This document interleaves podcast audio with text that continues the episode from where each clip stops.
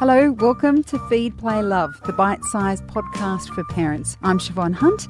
This is a show all about parenting. I speak to experts and carers about everything from fussy eating, toddler behaviour, sleep, and more. We're now into the thick of 2022. So, how's it going?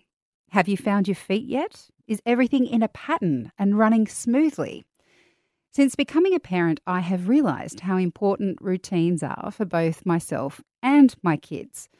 But I've also realised that these things often don't go to plan. The last few years have reinforced how unpredictable life can be. Mindfulness can be a way to find solid ground when everything starts to shift.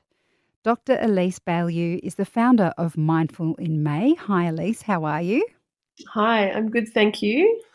Now, most people know about mindfulness, um, but it might be challenging to imagine it as part of family life. And I know that you have two small children, three and six. How do you incorporate mindfulness into your family? Yeah, I, as you were saying that, what came straight to my mind is I actually don't know how I would survive as a parent without my mindfulness skills. So, just for the listeners who might be wondering what mindfulness is, um, it's really a practice of developing emotional regulation. So, that means really knowing what's going on from moment to moment within yourself. So, from an emotional perspective and outside of yourself in relationships, really being present to what's happening. And that is also being present to your emotions so that you can actually have more capacity to manage whatever's happening in this moment. And you'd think that this is something we're normally quite good at, but I think most listeners would relate to the the idea of oh, where are my car keys and where's the kids' water bottles and you know where's this, where's that. We don't often ask ourselves where is my mind right now, you know. And so mindfulness is about saying where am I in this moment? What's happening? What am I present to? And for me, that's been an absolute lifesaver as a parent because our kids learn by osmosis predominantly. They learn by modeling, they learn by what they see. And so mindfulness gives us as parents a way to manage our own emotions in the heat of things when we're triggered, which, let's be honest, as parents happens very frequently, yes. and gives us opportunities to reset ourselves, to come back to our center, to remember to take a breath and to respond with greater wisdom. So, really, mindfulness is an essential toolkit for me, and you know, for the people I've I've, I've taught thousands of them, it's just been a game, an absolute game changer. It also seems like that would be very helpful if you get into a cycle of negative self talk, which I imagine. Um, when you're a new parent, you know, you're on such a steep learning curve, and sometimes you can lose perspective and feel like you should know everything. So I imagine mindfulness might help particularly in those early weeks and months of parenthood where mothers, let's face it, can be very self critical.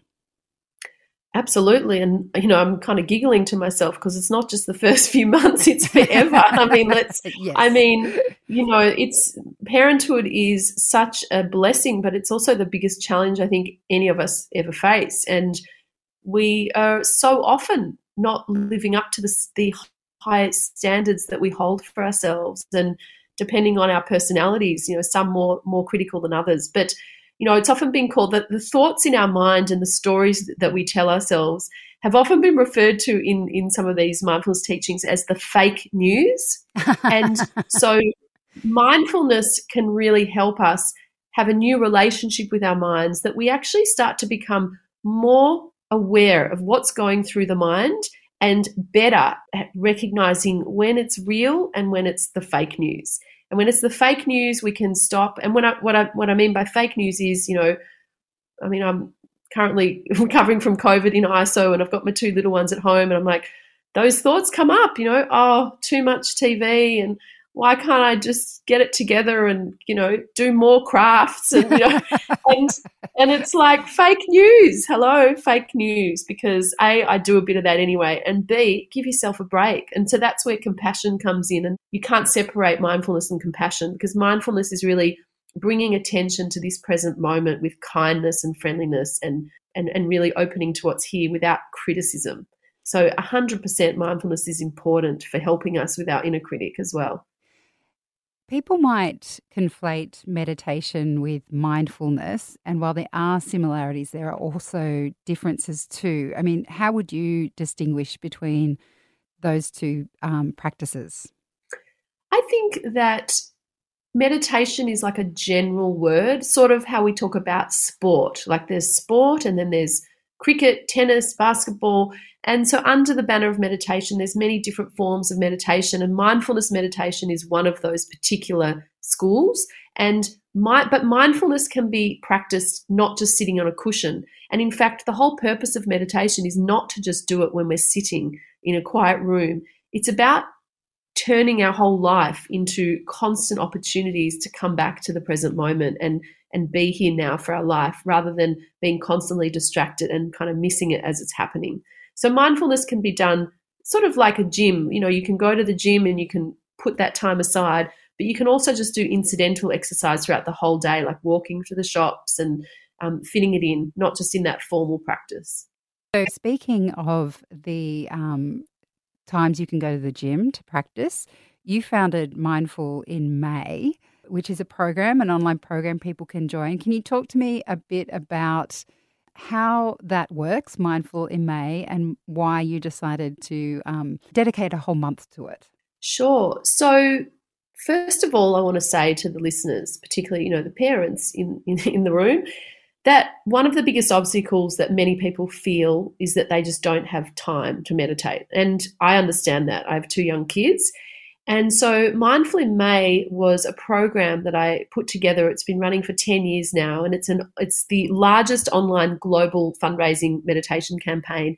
And it has two aims to help people to make meditation really accessible, give people the challenge of just doing 10 minutes a day. Even busy parents can find 10 minutes, and we give you all the resources you need. So we literally take you by the hand and give you what you need every day and by the end of May, you have a meditation habit that is really manageable and doable.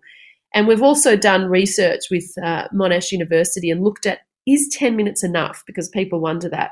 And the good news is it is. It really was shown to support significant measurable benefits for people around managing their stress more effectively around we used a flourishing tool and people described greater flourishing after a month of 10 minutes a day um, people also just sense that they were much more present in their lives and that helped them to actually feel more content and, and manage difficult situations with more skill. So that's the first aim of Mindful May. And then the bigger aim is that, you know, we are, if you can log online and you're listening to this, then you're amongst the privileged on this planet. And there's nearly one in nine people on the planet that this day and age, we're talking about a day and age where there's self driving cars and cryptocurrency, but one in nine people on the planet still can't access clean, safe drinking water, which I think everyone would agree is just not okay. And so this campaign is about doing something for the global community, stepping outside yourself and turning your attention outwards and knowing that when we come together, we can all make a positive difference. And it takes just $50, a donation of $50 to bring clean water to one person's life forever. And so Mindful in May helps you create a clear mind and it helps those in places that can't access clean water get clean, safe drinking water. And we bring all of the world's best teachers, best meditation teachers, neuroscientists, and we give you these transformative kind of bite-sized practices that you can bring into everyday life across all domains, whether that's relationships, parenting, well-being. So um, it really is you know a life changing program and that that's certainly we've received that feedback from thousands of people that do it every year and I must say, there are a lot of mindful teachers out there now, but when I look at the website, you're not kidding when you say you've got, you know, some big names there in, in the world of mindfulness. What would you say to those people who might say, well, there's lots of different programs out there. Why should they start with this one? Well, I would say, you know, you're right. There are so many different programs out there. And I would say it doesn't matter what program you start with, just start with a program because I can tell you, if you haven't gotten onto this, it is life changing. And people that have signed up to Mindful in May have written to me at the end and they've just been devastated that they haven't discovered this eight years ago. They can't believe it's been running for so many years and they missed out. I think the key though for people is that, you know, you can download an app and some of the apps are absolutely fantastic, but what the apps don't give you is real-time community. And from my practice in psychiatry, so I was a doctor before running this, uh, and and sort of looking at habit change. One of the biggest ingredients there is community to stay accountable. And so people find that in Mindful in May, because there's this massive sense of you're doing this in real time with other people, it creates a lot of energy and motivation for your practice. I think that really holds people. And then the second thing is the cause. Doing something where you're dedicating it, not just to your own well being, but you're putting a donation down and you're saying, I'm doing this not only for myself, but to make the world a better place. It also inspires and, and really ignites that motivation. So I would say doesn't matter where you learn mindfulness. This is just one of the many offerings on the planet. But if you happen to be lucky to hear about it, then I, I say jump in. You've got nothing to lose and only life changing tools to gain. We were speaking before about your young children, three and six, and I was asking you how you incorporate incorporate mindfulness into your family life. Now, you did explain how how it really helps you and grounds you, and you couldn't do family life without it. But how exactly do you practice mindfulness? Do you find yourself carving out that time to sit down and practice, or is yours more a practice in motion?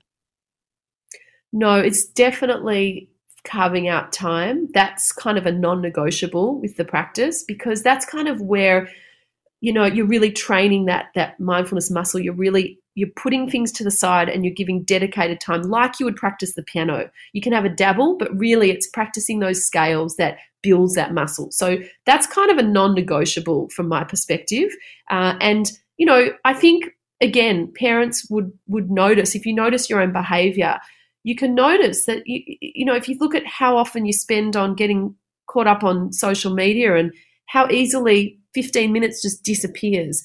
I don't think the issue is that we don't have time. I really don't, even with young kids. I think it's really an issue of prioritization. And, you know, you don't have to spend 30 minutes doing mindfulness. Of course, the more you practice meditation, the better. But if you can just carve out even three minutes, you know, starting with something really small, but just committing to that. Um, and it could be, I often do it in the car before I pick up my daughter from school, I'll just set my timer and sit there and do some practice. I do it before I go to sleep at night. I sprinkle it actually throughout my day, um, but I always have a dedicated amount of time that I that I would practice. And then, you know, just to speak to actually doing it with your kids, um, I, you know, you'd be amazed at even a two year old. You know, I was doing different practices with my with my kids from when they were really young. Uh, one of them is called the meditation buddy, where you lie them on the ground and you put a little teddy on their belly, and you get them to watch the teddy. Oh, look, teddy's rising, teddy's falling. Can you make the teddy go to sleep? And we just start to connect them to their bellies. The other thing I often I used was what's called a time in corner.